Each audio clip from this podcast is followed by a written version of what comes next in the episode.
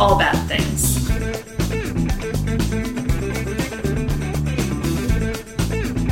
Tragedy. Tragedies, disasters.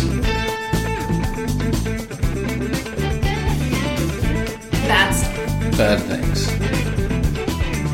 trigger warning for everything possible. What? Hello. I'm Rachel, And I'm David. and this we used to call it all bad things. Now I feel like this is kind of a fun highlight in the world These are stories about all bad things. from the past. yes. Bad things have happened in the past too. They have. Yeah. Not just How all about- in 2020. No, how about that? Um, follow us Insta, Twitter, Facebook at All Bad Things Pod. Email us allbadthingspod at gmail.com. We have thoughts that we will share at the end of this episode, and we will warn you when they are coming. So if you are someone who disagrees with our politics, I don't want to hear a fucking word from you because we're warning you up top. And you'll just be able to tune out and not miss anything. Right? if that that's their choice, we're we're we're giving them that choice. Like if you- Yes. if you just want to listen to the story, great, and tune out Yeah, afterwards. exactly. And please do Mm-hmm. if you disagree with us. Beca- ca- Or- or, or- or listen, listen if you disagree But either with us. way, either way, You've been warned. yeah, either way, you better not fucking come after us. Not today, Satan. That's that's from a um that's just a silly saying. I don't mean literally that our listeners are Satan. I, we, should we start again? nah, let's roll with it. okay.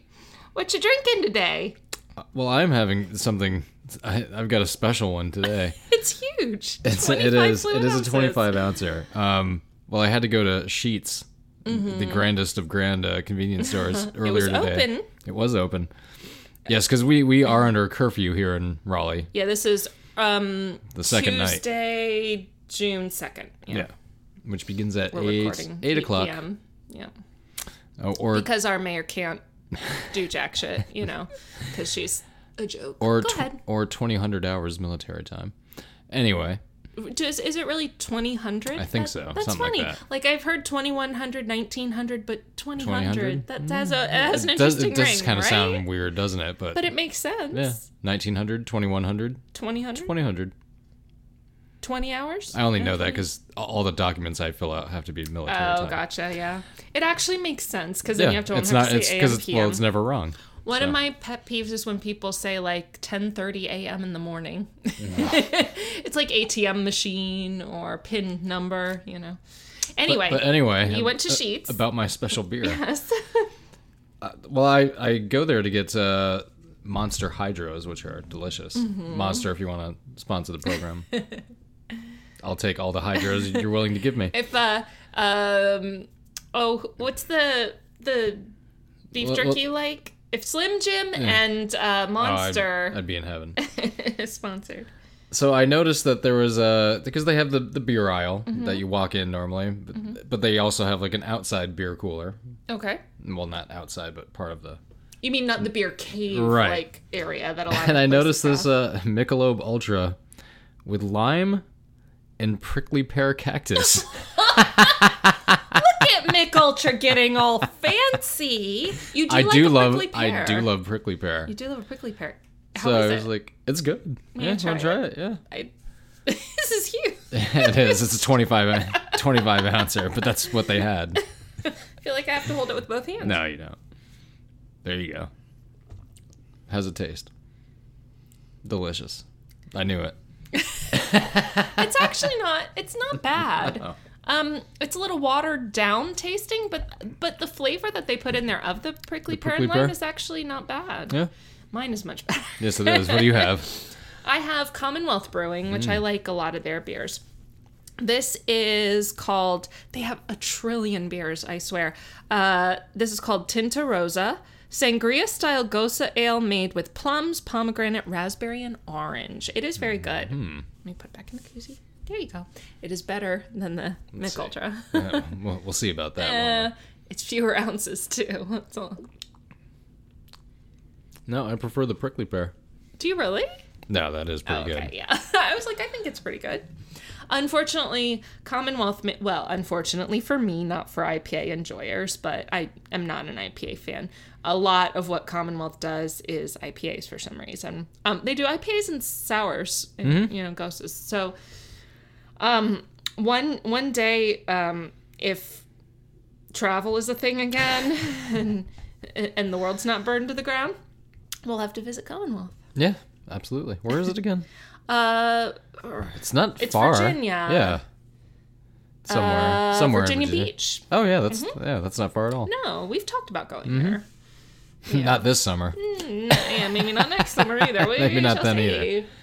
Mm-hmm. But on a on a very happy note, the NHL is coming back, and it's looking like it's going to be in August. Oh, okay. What? And it's going to be a. What is the format? Uh, 24 team tournament, 12 teams in each conference. Sudden death, or is it No, playoff best series? of five, and then best of seven afterwards. Okay, Best of five is the first, first round. round. Mm-hmm. Kings. Yeah, they're in. Kings in? Yep, Nice. we're, we're playing the Rangers, who we Okay. historically just suck against. And all Mm. these people are like, "It's not fair." I'm like, "Yeah, we- we're in the playoffs. Let's Yeah. let's just beat them." hey, like, let's we- be we- happy we yeah. have playoffs at all. Well, that and you know, really since Henrik Lundqvist has been with the Rangers, we've that's got to be the the team we have probably the worst record against in the NHL. Hmm. It's just one of those things. It's one of those teams. It's just like, all right, you're in the playoffs, beat them now when what? it, when it matters. What's? Are they picking two cities and just sticking to those? Nobody knows yet. Oh, Might be so two, might be four, So they have not come out with those details. or an actual schedule. okay. But every all all signs are to- all signs are pointing towards uh, August is when it will Okay. happen. That's probably good. Gives them some time to set up the logistics, quarantine the teams. Probably, I'm gonna guess. Like, I would uh, think so. Yeah, my guess is they're not going anywhere for a couple weeks afterwards. After, or get they're only going to home or, to, or oh whatever. Oh my that, God. but you know what true. this means? What? No one's drinking anything out of that fucking cup this year.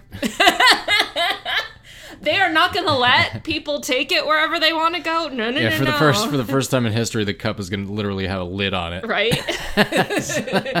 like a, a hermetically sealed Yeah. plastic baggie surrounding it. Yeah, yeah. It's already. Uh. I've already seen the the hashtag uh, coronavirus cup.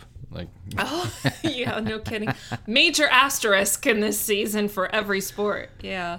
Um, congratulations to New Zealand, who, thanks to a very kick ass prime minister that I very much admire, um, uh, Jacinda Ardern is that her name? Yes, Ardern. mhm. Uh, she, well, I shouldn't say she. The the country of New Zealand correctly responded because they're down to literally one case. So, Like so one case One per- case. what? They know the one person Oh, with okay. coronavirus and are Sucks for that person. yeah, they're not going anywhere for a while. Um, so like they can open up because I mean now they do have the benefit of it being an island. That is a thing. However, they did just they shut it down. A lot of countries have had very good responses. Um, we're not one of Yes, them. a, a lot of them have. them. A lot of the other countries have done very well. You would think we would be the leader in uh, a good response, but uh, Would you though? Given the current political climate. well, we think? we knew. But there there are plenty of people who are just like, I can't believe this happened. Like, really? It's it's funny. Um, I think we're up to the third named tropical storm of the Atlantic right. Hurricane I- I season, saw which that is like a record breaker. Yeah. Um, oh, I wish I remembered which listener shared that. I'm sorry. Um, but on That's, our that is Facebook where I saw Mhm. it. Yes. Maybe it was Leanne. I think. Um, anyway. Uh, yeah, this is and, and Ebola is back in the just, Congo. just throw a hurricane on top. Like let's let's get let's get tornado season going. Like Maybe we can just get everything done this year. That's not how it's gonna work. no, it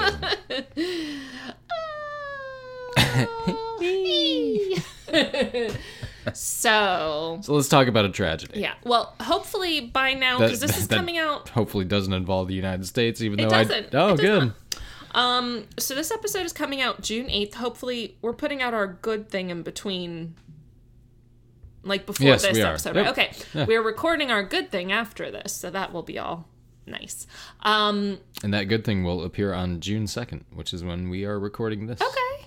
Or the third if I get a little lazy and don't feel like editing it tonight. That, that too. which is very lazy considering editing our podcast just con- consists of like trimming ends. it's pretty bad. Um, you can probably hear the washer and dryer at this point. No, I don't think so. Oh. No. Keep talking over it. And, yeah. Well, we have to do laundry, people. Um, so I was looking for so last. Uh, okay, so we did JFK Jr. and the Kennedy curse because it was kind of localized, mostly just one family, right?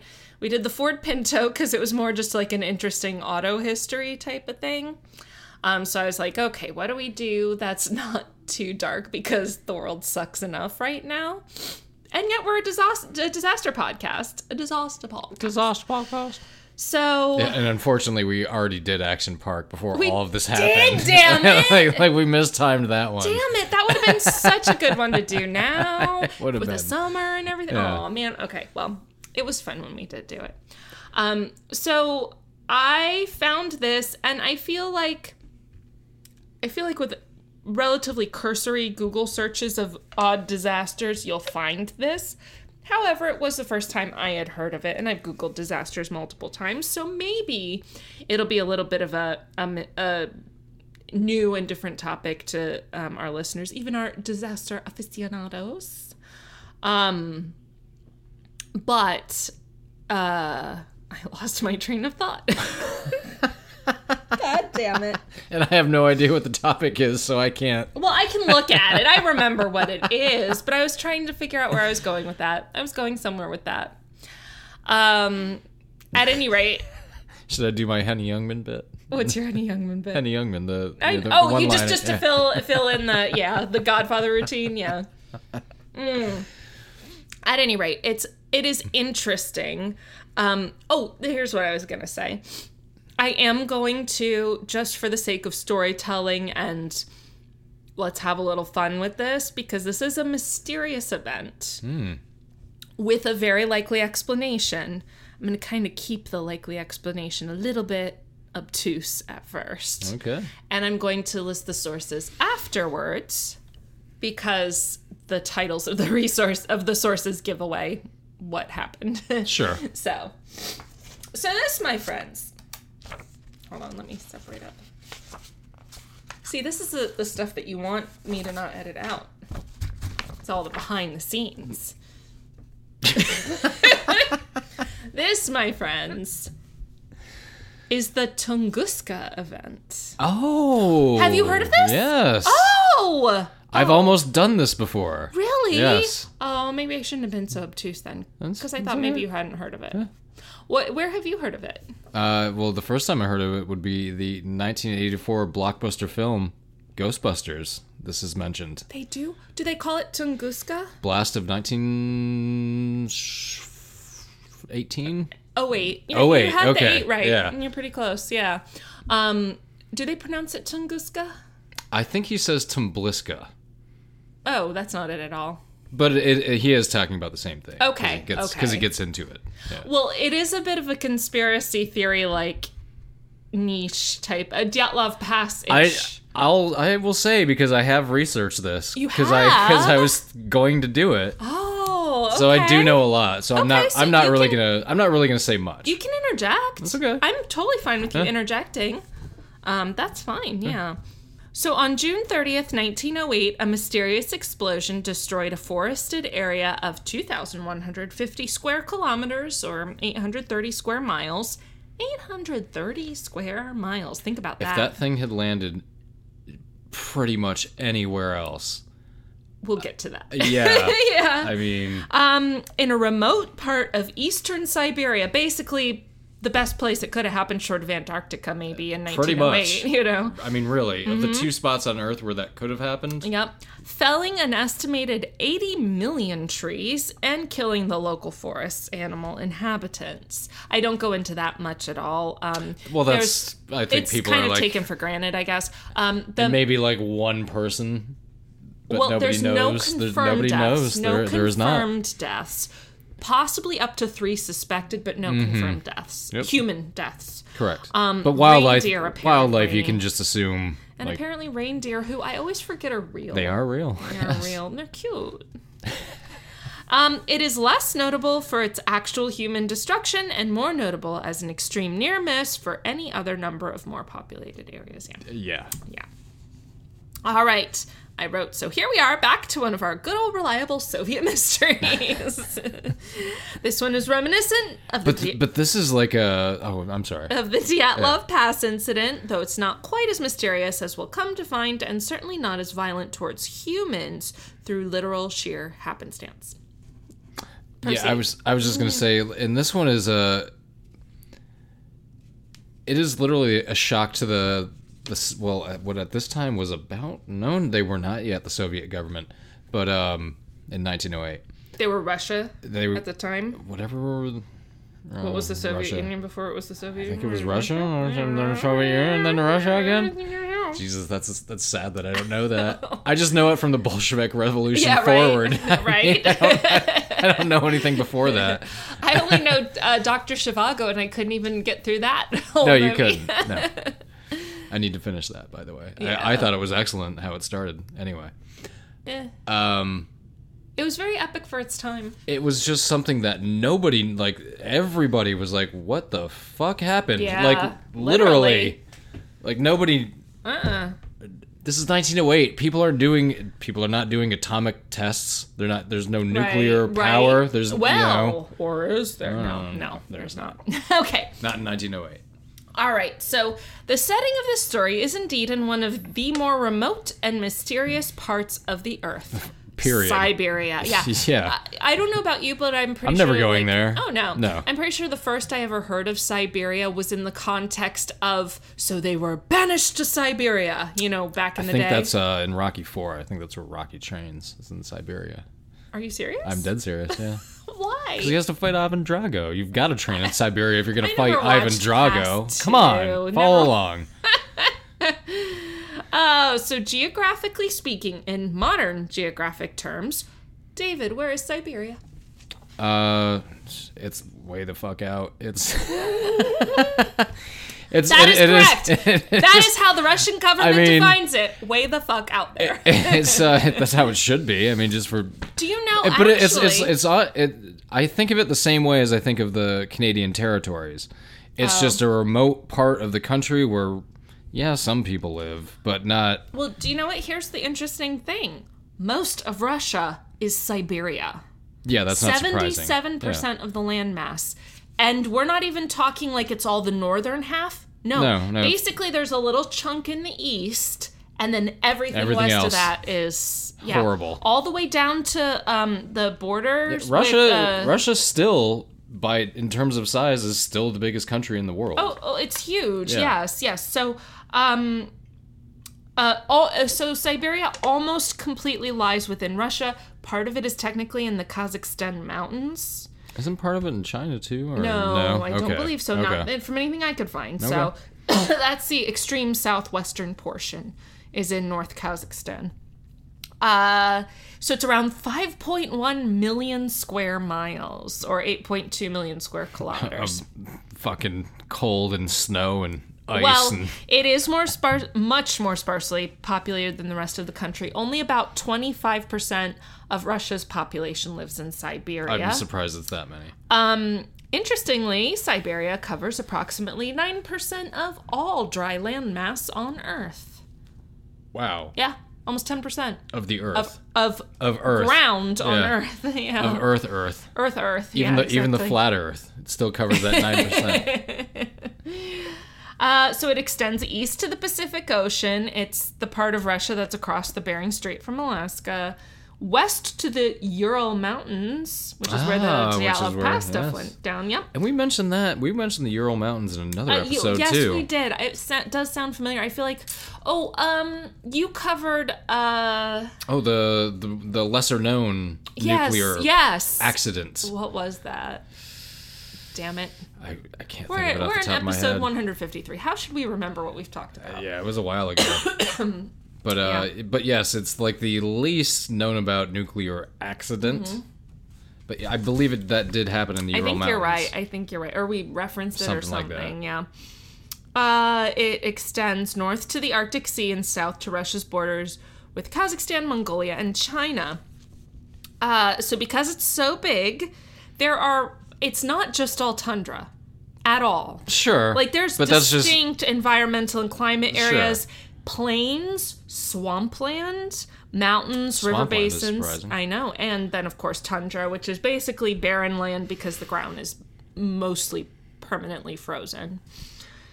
So, despite the popular image of Siberia as basically being an Arctic wilderness, human history goes back a very long way there. There's evidence. which, which is crazy. Like, well, why wouldn't you do what you whatever you had to do? there? Or if you just wind up there, why wouldn't you do whatever you could to get out? And well, or maybe that's why. Well, also depending like, on the time leave." period, I guess you have to take into account whether the we- the climate was different uh, back then. that is true as well. that, you know. Or they were just better at killing bears, and like I'll just make a suit out of one and live here Uh, so there's evidence that hunter with paws and everything.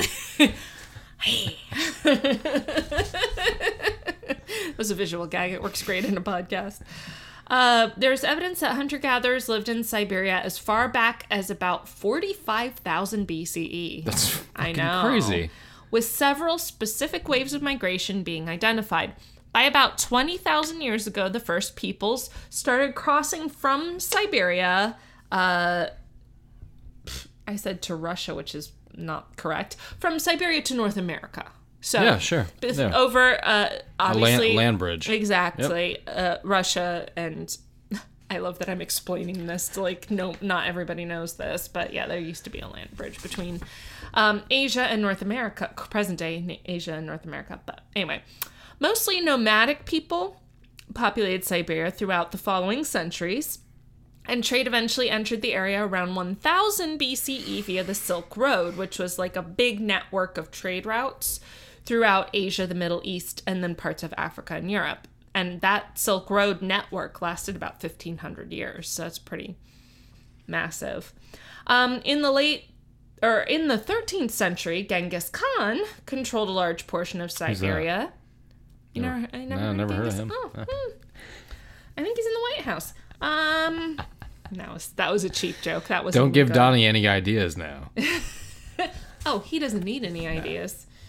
Uh, uh, he controlled a large portion of Siberia in his empire. Then Russian colonialization took place there in the late 16th century through the late 19th century. Today, it is considered a geographic region of Russia and is populated by about 33 million people. So, 33 million people live in. Wow, I just really did Siberia. not think it was that many. Not that they live in the remote parts of Right. Siberia. Remember, they this live along the edges, uh, probably. This goes as far south as like the borders with Mm-hmm. other countries. So yeah, I'm guessing it's like Greenland. If you ever look at Right. a population map, of Yeah, it's Greenland, all on the all edge. on the edges. Yeah. Yeah. nobody lives in the middle No. because it's basically an no, iceberg. like no, like three guys do.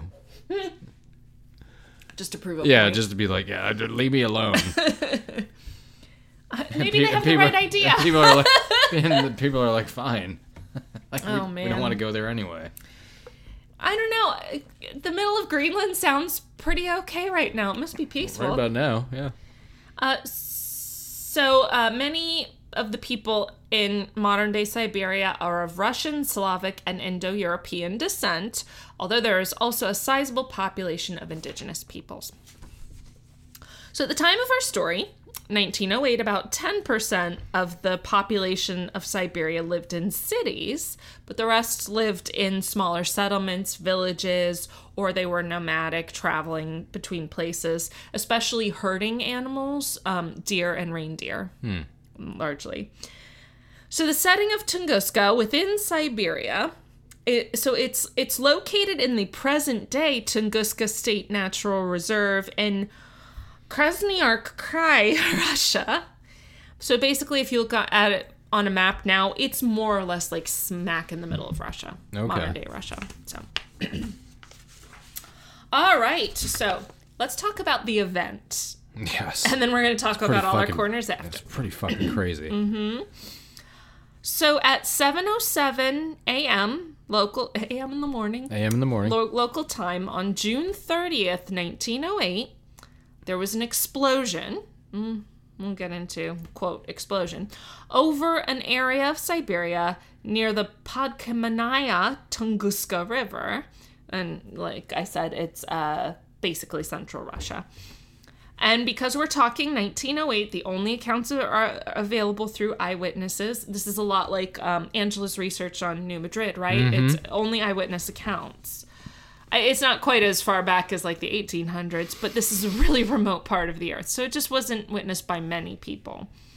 One witness, a man named Sergei Semenov, was a local peasant who lived about 40 miles or 65 kilometers away from the actual site of the that's explosion. Still too close. Yes, 40 miles away. yeah.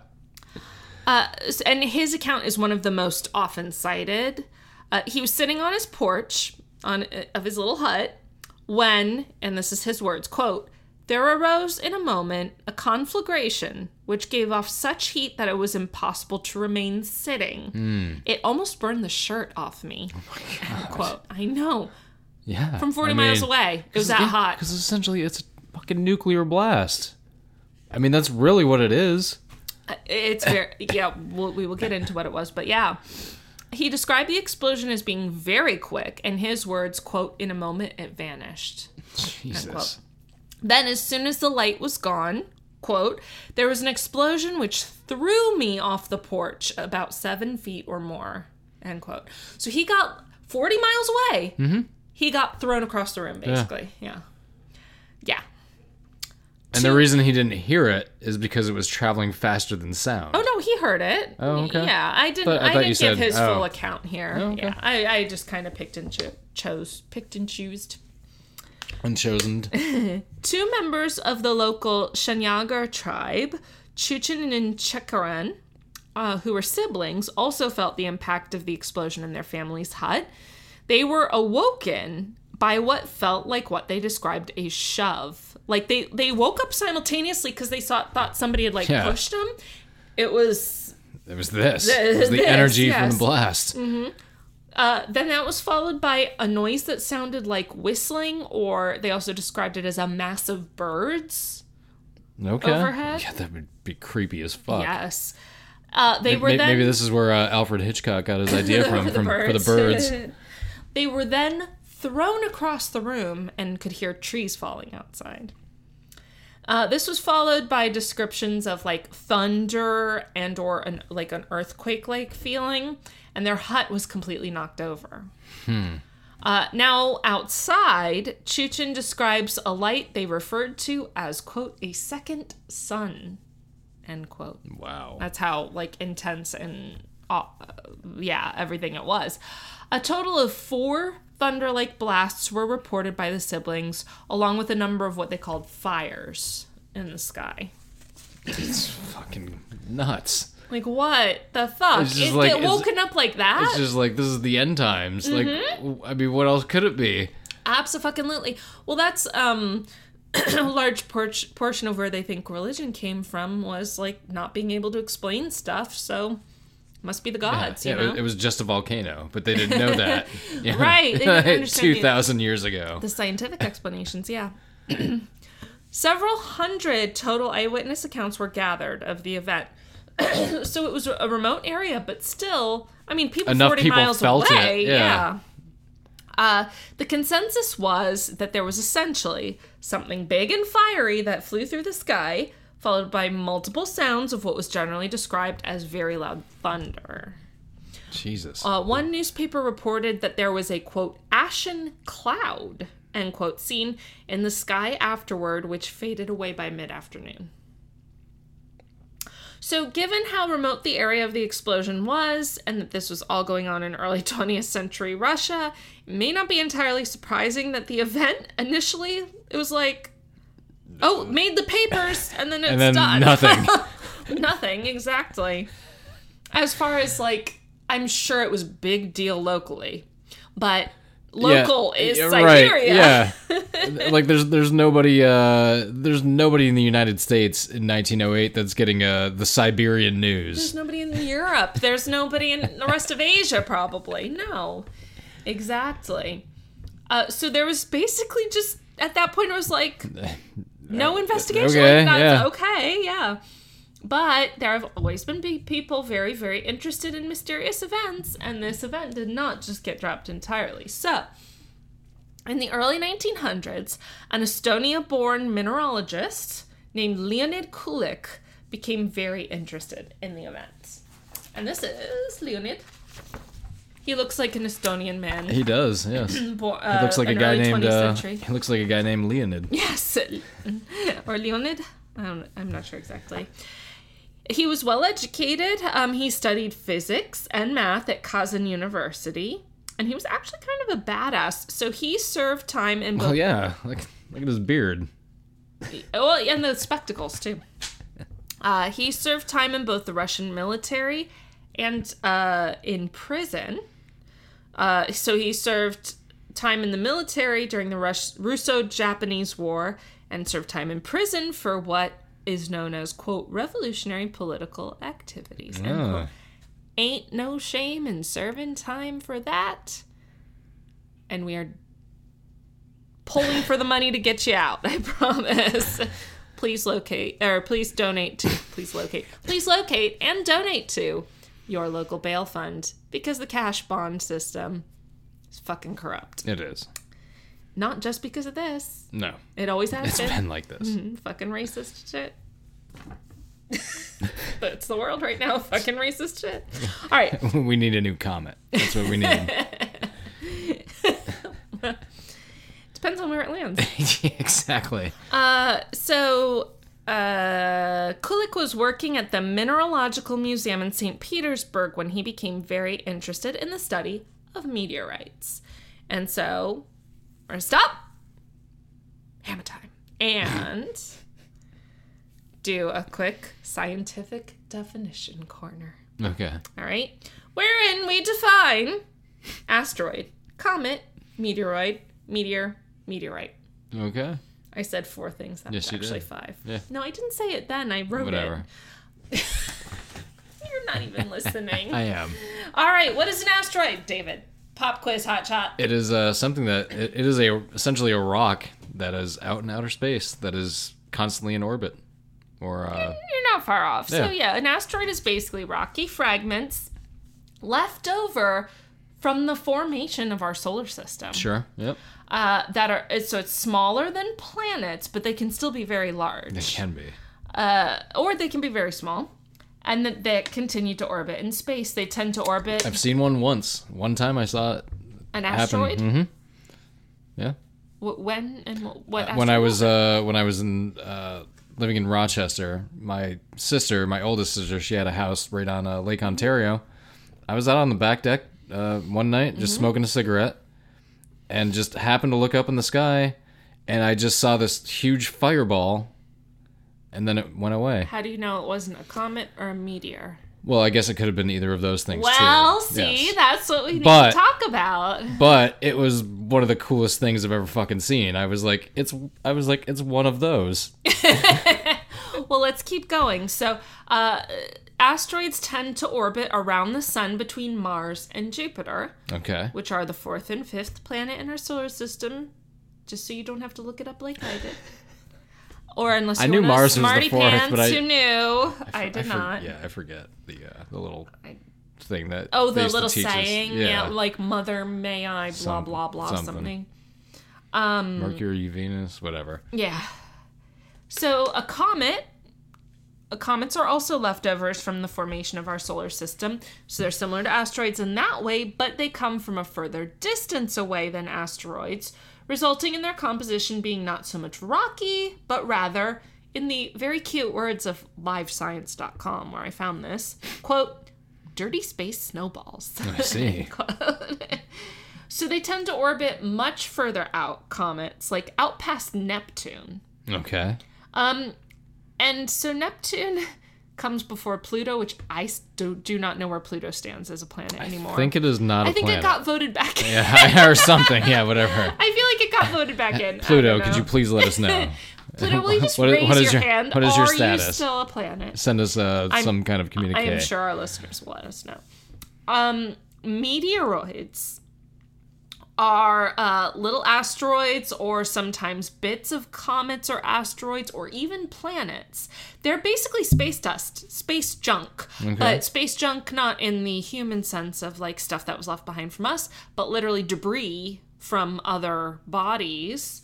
Um, sometimes they literally can be the size of dust, actual dust. Sometimes they're much larger. So that's a meteoroid. A meteor is a meteoroid that actually enters a planet's atmosphere. Okay, sure. So same thing, it's just where it is, right? Mm-hmm. And then a meteorite is a meteor that actually makes impact with land on a planet. So I saw the thing before that. I saw the meteorite. No, you definitely didn't see the meteorite the unless it made up. impact. If Well, it no, the one before made that. impact, Well, no. meteor. I saw a meteor then. Well, like meteor showers Mm-hmm. are pretty common, right? But but those look like see those must be something different because those look like shooting, stars. That is what a shooting star is. Is Yeah. a meteor. But this thing literally Oh, they can be very brilliant. We'll get into why later. sure. But well, it yeah. depends on the size and like where it's the coming in and the, composition, and the the, atmosphere. size, and yeah, exactly. That's what she said. Composition and the size. you were gonna say something that you I'll- didn't. I'll skip. Okay. So back to Kulik, our friend.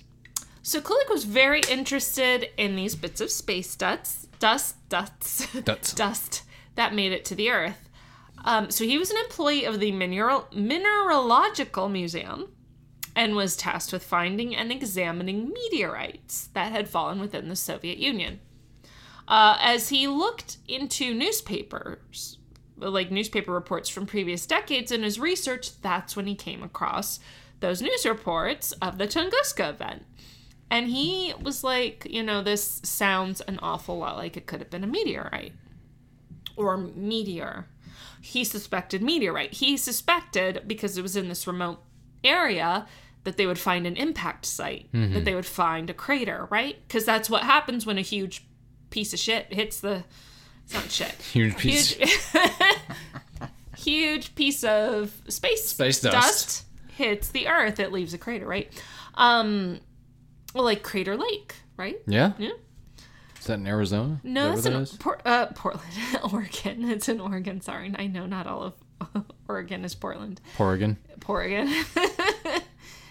um, so so he was like, I think this is my in my area because I think this was a meteorite. He's like, this is my density. You're my density. We just watched Back to the Future, so yeah. Uh, so after some calculations, he came up with what he suspected was the sort of general vicinity of where this all took place, though he couldn't pinpoint the exact area. Because literally all he had to go on was eyewitnesses account, eyewitness accounts, and these came from like 40 miles away in some cases. So that's a huge area to have to find in the middle of nowhere to begin with, you know. Uh, so at he he uh, in 1921 he led an expedition to the Podkamennaya Tunguska River basin, but didn't actually find the site of the suspected meteorite impact. So after this first expedition, Kulik continued to gather information about the event, and he wanted to go back again on another expedition to try and find the site this time. The Soviet government was not super thrilled about giving him more money for a fishing expedition for this like random event. But Kulik managed to very smartly convince them hey, you know, if it was a meteorite, there might be some iron left from it, and that would be really helpful to industry right now. some of that. Uh huh. He played the money angle very smart, so they funded another expedition for him in 1927. So Kulik Yeah, I was gonna say earlier, but I decided not to. That it took them almost twenty years before they even got to this well, thing. so no one even kind of looked into it for over a decade. yeah, And then like it took a couple expeditions to even just narrow Mm-hmm. Just to- in yep. on the vicinity, yeah. So Kulik enlisted members of the local Evenki tribe to take him into the region to find the suspected meteorite crater. Now, obviously, I'm well, I say obviously, I am speculating that there were indigenous people who knew exactly what he was talking about, and exactly where Mm-hmm. I'm it sure. was.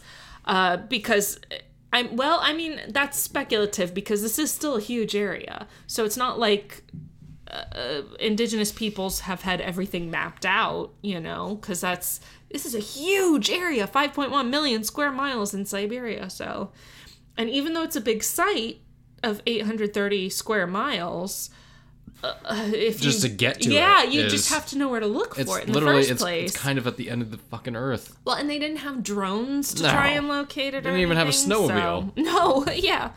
So it was a very long, very difficult journey in the surrounding area. But they began his expedition began coming upon fallen trees that had been torn from their roots, with the roots all facing in like a concentric Oh wow. isn't that Yeah. creepy as fuck? So basically, like, okay, so trees were uprooted, but then, they, and so they were all in a line, like they had been toppled in the same direction. But then as you go around, it's like in a radius effect. Mm-hmm. Ugh, that's just like Well, it's because all that energy is well, literally going we'll, in a yeah. We'll talk about that. Yeah, exactly. Um, so as they continued towards the epicenter of the event site, Kulik's guides just like noped the fuck out of there. They were like, "Hey, look, we believe in like a god that sends fire and thunder. We think he did this, and we, don't want to be there. I think, I'm pretty sure it's him. and we don't want we don't want to be there when it happens again. Thank you very much." Um, so maybe, yeah. Like this is what they've told us. Like it's got all it's got all the evidence of Right. Kunu or whoever. What what was the god? Kulik. Kulik. Kunu. That was the anyway. Kulik eventually reached a ridge that overlooked the event site and wasn't at all what he expected to find. He did not find an impact crater. What he found was a huge swath of forest with scorched, branchless trees standing upright Wow. and then surrounded by the falling trees That's crazy. with their uprooted roots. Probably looks like something out of, uh, site. Probably looks like something out of Dungeons and Dragons or like some shit. Like it looks like something out of X Files. fucking- Apparently, X Files actually did an episode Really? called Tunguska. Yeah. Oh. Um, I've got pictures. So here's the. Mm-hmm. It's, It's- there's it's- not many of them from this era, and we'll get into why. But um, It looks like freaking no man's land.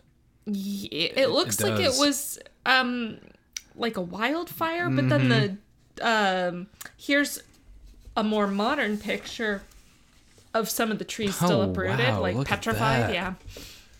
Mm-hmm. They just got all twisted and freaking bent and Mm-hmm. wow, Yeah. damn. I know. Yep. So that's I feel like this site must must have been freaky as shit to come across, especially because he was looking for Kulik was look, looking for like I fully expect what I'm going to come upon is a crater.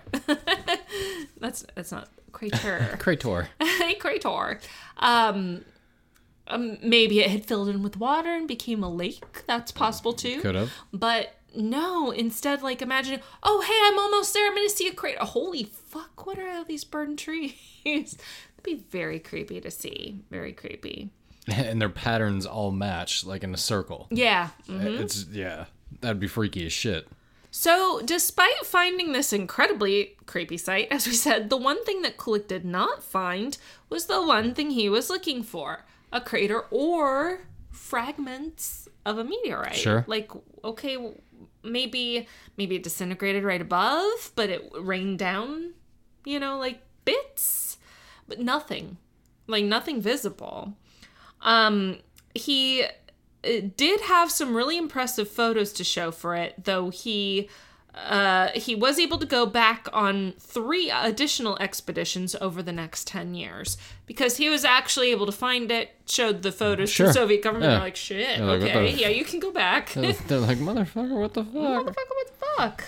Um, uh, at one point, Kulik did find like little pothole sized bogs that he investigated. So, like, maybe it, like, there was some sort of like a meteorite explosion and then these little The- the bits debris drilled down. just- yeah.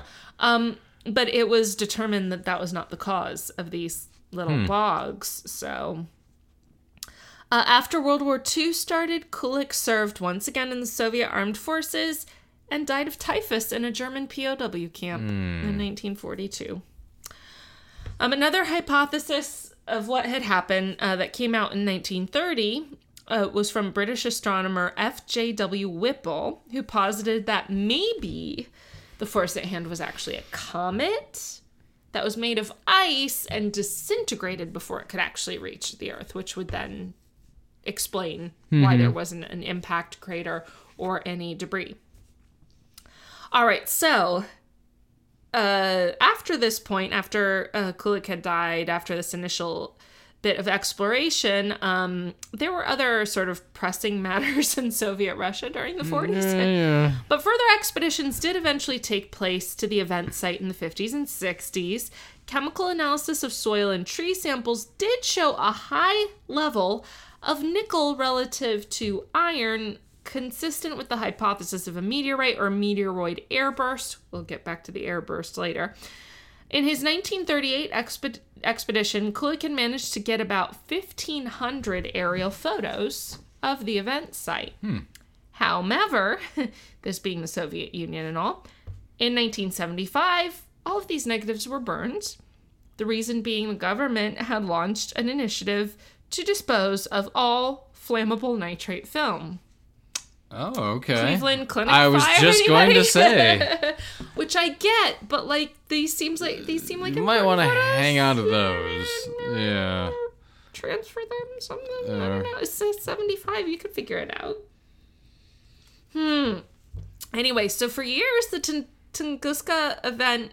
I keep wanting to say Tunguska, but Tunguska event remained a major mystery with multiple hypotheses. Uh, there was potential evidence of a meteorite, but where was the crater? Like, that's a big issue, right? And as one might be able to guess, there was a lot of speculation as to what else could have caused it. My guess is the last podcast guys have done something on this. I don't know. I, I They have yeah. hundreds of episodes. They do. I feel like they might have. I Anyway, feel like I would have come across this one if, if they had done it. I don't know. Uh, so everything from a UFO landing to well, uh, well, the government also or the U.S. government uh, this year also admitted there are UFOs and There evidence are. of them. Yes. Ah, And so that was like such a minor story. it was it, this is the backseat story of 2020. Yeah, we've got we've got footage of UFOs. Anyway. Uh, so everything from a UFO landing to volcanic eruptions, other like natural phenomenon were posited, and really short of inventing time travel, which please let me know if we can escape 2020. I, I'd be happy to uh, to join you, but, But 2020 would always exist. The 2020 we were experiencing would always exist in some universe. We would just be going on a different timeline. Like remember the end of uh oh, time travel gets so weird. well no, well stuff. the uh multiverse theory Mm. from Mm-hmm. um BioShock Infinite. yes, hmm So this 2020 will always exist that sucks. forever. Yes, it will. Sucks. And it does. Yeah. Yeah.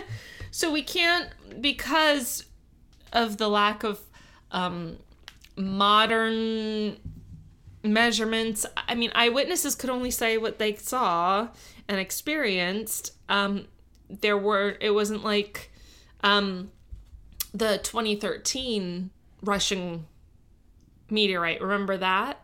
Oh, yeah. on, Oh, like, God. Dash cams and, and cell phones. I and- almost did that one too. And Uh-huh. and at the same time, on the same day, I believe Mm-hmm. there was a meteor that they had been tracking, and that they had let media know 20 years before. Like this thing's gonna come between the moon and the Oh, Earth. uh-huh. They're like, it's not gonna hit us. Like we're not worried, but like we're tracking it. Mm-hmm. And that thing literally hit on that same day. Hmm. And people were like, "Was that the thing that wasn't supposed to hit us?" but did. Was and it, the and it wasn't. Nowhere? No, and it what's that? Was it the the thing that hit? It literally came out of nowhere. They were not tracking it at all. No, no, no. I mean the thing that didn't. It's it kept going. Oh, okay. I was getting confused as Yeah. to which. I gotcha. No, I. I, I yeah, the one they were tracking didn't do anything. Gotcha. The one that actually, they were like, "What?" the one was that actually hit Russia again. Uh-huh. like Yeah, poor Russia. Well, it's a big part of the is. Earth, so ten percent yeah. of the Earth, apparently, just Siberia. Nine Siberia, percent. yeah. Um. so we we literally can't know for absolute complete certain. It's all theories and hypotheses, but um, scientists have come up with the most plausible theory at present. Um, so it's pretty clear uh, that if this event was caused by a meteorite, the meteorite itself did not impact Earth, right? At least not intact. Certainly not intact.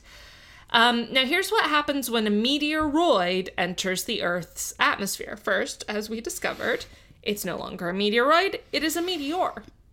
I, I think it's so funny. It's meteoroid, meteor, meteorite. yeah. it's like a, a Samano Samano Samat or whatever. There's like a there's a whole little um I was thinking. Um, uh, Latin like I, conjugation. I was thinking of a philatelist, philanthropist. Philanthropist. what was the other Oh, one? oh shit. From uh Foxcatcher. Yeah, it was like the Um, only funny part of the philanthropist something. something. There was Yeah. a third one. There was. That was the That only was- funny part of that movie. It was the only funny part of that movie. That was that was a surprisingly good movie. Mm-hmm. Very complicated movie, but I, yeah, that was that was a good movie. We should watch that again. Yeah, maybe not. it is about somebody going nuts and Well, killing somebody. a Dupont, no less. Yeah. You know, cra- uh, rich people never go crazy and murder people. That doesn't happen. Um, so, a meteoroid, no longer a meteoroid. It is a meteor because it has entered the Earth's atmosphere.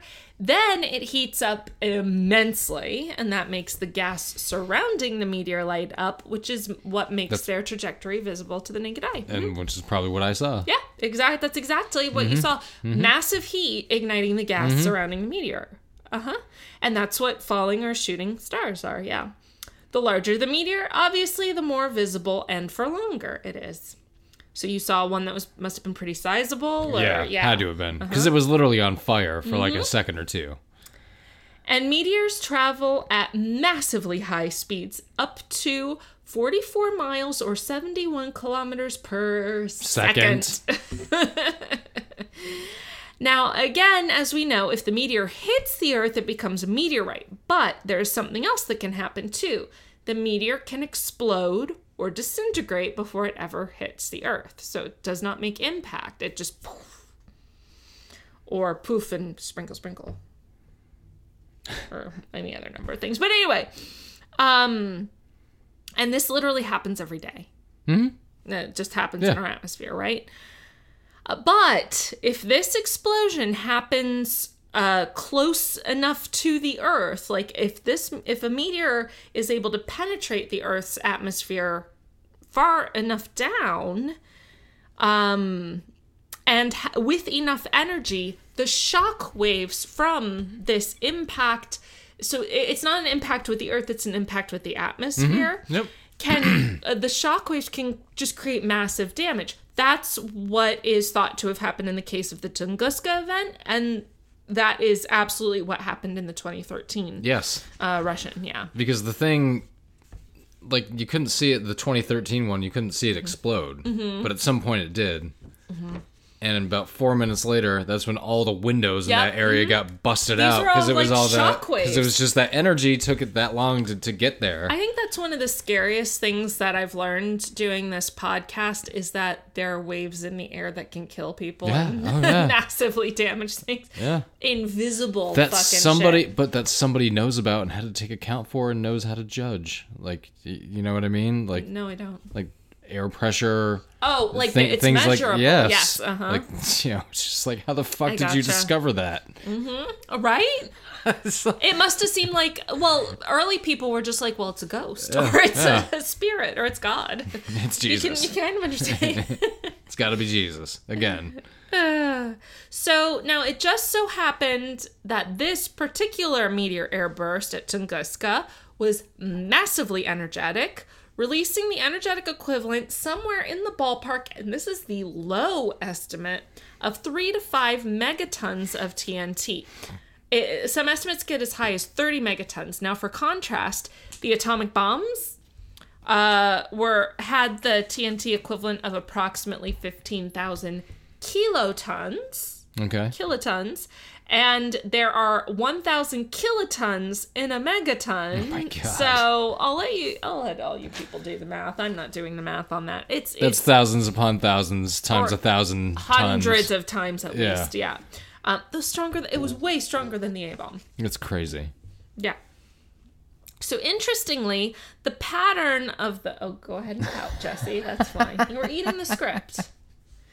So the pattern of the burned limbless trees in the middle and then surrounded by the uprooted trees are part of what draws this conclusion of what happened. So tests in the past that have very disturbingly studied the impact of large amounts of TNT being exploded in forest show this exact same pattern the idea is that the energy so directly above the site mm-hmm. right the energy that goes down Yeah. is what stripped all the trees and burned them. But it didn't fell them. It didn't knock them over because it was coming directly above. But then those shock waves spread around and that's what felled all the trees that had their roots showing and all in that concentric circle. So so that's what created that creepy bit. Mm-hmm. now, here's the enduring question. If it was a meteor, where was the crater? Where did this meteor go, right? Uh, or meteorite? And if not a crater, like say it had disintegrated, there there were was evidence of potential meteorite, but not like bits, right. not fragments or anything. After the 2013 Russian meteor event, there were more models made on Tunguska based on observations from that meteor, and it is still held that the most likely that most likely the event was caused by a giant space rock, Reed meteor, with a diameter somewhere between 50 and 80 meters. Oh That's 165 Oh God, to 260 fucking feet huge. hurtling towards Earth at 34,000 miles per hour, or 55,000 kilometers per hour, and exploding roughly like six miles or 10 kilometers above Earth. Jesus. That's how far up it was and still mm-hmm. caused that that impact. Imagine if it actually hit. So, in yet another example of odd timing, when our research strangely like coincides with new information Oh, randomly. do, do we have new information on this? March 2020. Oh my god. Yep. New research was published in the monthly notices of the Royal Astronomical Society on the Tunguska event. It is called On the Possibility of Through Passage of Asteroid Bodies Across the Earth's Atmosphere by Daniil Khrennikov, Andrei Titov, Alexander Ershov, Vladimir Pariev, and Sergei Karpov. How about that? I'm very impressed with myself. anyway, uh, so that was just a few months ago, uh, so, and they came up with what is possibly the way this all went down. So it was concluded that the meteor most likely consisted of iron, not ice, not a comet, because otherwise it would have melted, disintegrated much farther up in the atmosphere, therefore not being able to explode and, and you know come so close to Earth, um, not create that that impact. So Whipple's theory was out. Um, it likely came within at least like six to ten miles or ten to fifteen kilometers of the Earth's surface, causing the shock waves. But what about the meteor? Well, they answer this question with a very interesting hypothesis. The authors concluded that the most likely scenario was that the meteor went back into orbit. It bounced back. It What the fuck? left. Yeah. Yeah. That it went, quote, into the outer space to the near solar orbit. End quote. In other words, that motherfucker slammed into the Earth's atmosphere and is still out there somewhere. No shit. Uh, back up. Like, not, it's still in the Earth's atmosphere, obviously. But yeah. So it, it just came in, like, killed, it, like, fucking, like a lightning strike, basically, except way worse. And then just went back out. I wonder if it will come back. anyway, uh, while this cannot be ever, nothing can ever be proven. Mo- I mean, again, short of time travel, none of these theories will be able to be proven. But this is now the leading theory of what exactly happened at Tunguska. So isn't that wild that the idea is It just bounced off of the inner atmosphere or the and atmosphere. I mean, I imagine kept it's- going. They don't mean literally like wing, No. but you know that it re that it re-entered outer space, like it came Yeah, in and then it so went much back energy. out. Yeah, yeah. it just And- kept going. And the thing is, this is not unprecedented. there have been observations of this happening with um uh with meteors. Sure, I would think so. Otherwise, they probably wouldn't have come up with that theory. Right. Yeah. Yeah. So that is apparently kind of the new news about this um 112 year old mystery, which is pr- pretty amazing. Um, now, what might be the most notable thing about the Tunguska event, however, as you mentioned before, is what didn't happen, which is to say that uh, this meteor did not cause damage to a highly populated area. Literally, imagine if this had happened in New York even Oh, back then, or London, or any- Moscow. Mm-hmm.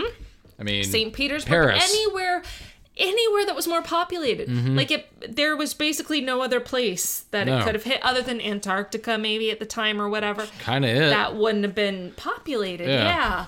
Um, but so imagine those singed trees, what that would have done to people and buildings, and then the it, the felled trees surrounding Yeah, it would have been, been- busted windows and people thrown around. Mm-hmm. And as it was, people 40 miles away were thrown across the room. Mm-hmm. So this is just that that's just wild. like we, we saw uh let's see what would this be 30 so we saw 36 years later what a nuclear event actually does right. hmm to a city this was a thousand times stronger than that and it just happened to go off on a place where there's Yeah. just there isn't anything but animals Yeah, forest and animals. yeah, Yeah. Mhm. Yep. So, um, it's probably a, a good thing that we don't know exactly what happened at Tunguska because while certainly some people had very traumatic experiences from the fringes of the shockwave, no one had to actually suffer the firsthand horrors of what could have been. And that, my friends, is the Tunguska event. Uh, sources, aside from the study I mentioned, the Tunguska event uh, is the name of a chapter written by G. Longo from the book Comet, Asteroid, Impacts in Human Society, An Interdisciplinary Approach by Peter Bobrowsky and Hans, Hans Rickman. Uh, also, other sources, University of Bologna. Bologna. I knew I was going to say that. Shit. The University of Bologna, Italy, Department of Physics. God. I, I knew it was Bologna, and I still said Bologna. World Atlas, Live Science, Encyclopedia.com, Wikipedia, Russia Beyond, Atlas Obscura, Slate, The Siberian Times, NASA, The Scientific American, Sci High, Universe Today, and National Geographic. how about that Bologna. University of Bologna. Sorry. oh and demetrius Demi, has joined please. the uh The the scratching of the script.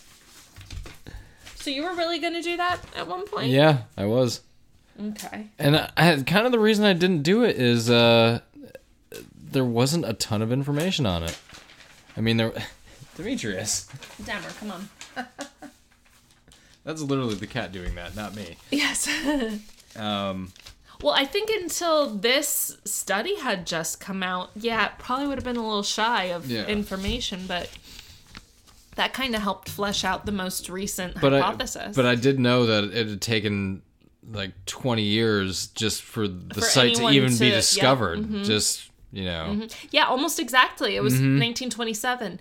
So yeah, and and like I said, I'm pretty sure like the local peoples of the area, the indigenous peoples, probably knew where it was. But they also probably were like, "Oh, "Fuck, I'm we're not, not going there. That's why they were all like, "Yeah, no, no, no, you can go ahead. You can go ahead, little Go ahead with little your Kulik." with your fancy science expedition. right." But uh, but yeah, that's uh, I mean, really. it's wild. if if it, if it happens really just about anywhere else on earth it's the human devastation is just i mean unreal It would be. Yeah, it would be horrific. yeah It'd be absolutely horrific. it would be like uh, the end of the watchmen for those five of you who might have seen that movie Oh Do we have comments or do we not have comments? Uh, well, we've put out comments through our social media, Mm-hmm. so I'm pretty sure people know where we stand. I think people know where we stand. you're right. And also, Anyway, we're white. Do we have any fucking thing to say, really? yeah, I don't think we're necessarily adding anything to the conversation. That's a good point. That's a good point. know, I, uh, millions of people feel the way we do, so Yeah. you know, We're not the first people No. to feel this way either. it's just it's. Um, I'll just say this: it's sad, but it was inevitable. Hmm. I mean, I'll put it that way. So it could have been it. It could have been different. yeah, there was a lot of points at which it could have been different. Mm-hmm. Sad. It's actually sad. It is. It is sad. It is not in the stupid way. Fuckface said that. Sad. Now I'm just evolving. Um, I would like to recommend. So we are going to sign off, mm-hmm. but I would like to ask everybody to hang in after our sign off because we've got uh we got a request from um some old friends uh, from We Drink and We Know Things asking if we'd be willing to play uh, a promo of theirs, which Natch early because I was gonna say Natch and I'm like that's stupid. Uh, naturally, because they're a cool indie pod and and they're nice people, and uh, so we're gonna play their promo. It sounds like fun, and I think it, I think you'll find that it does. Um, give them a listen. yes. See if you like them. If you like them, start following them, supporting them. Good time for um, to support indie creators, especially during uh, the pandemic and all that. Um, and if you don't like them, don't you fucking dare leave them a one star review. Leave us one. That's fine. We don't give a fucking shit. You can tell how much we don't give a fucking shit. anyway. I say that with the utmost sternness that I don't fucking give a shit. no, I don't give a fucking shit. I don't give a fucking shit. Anyway.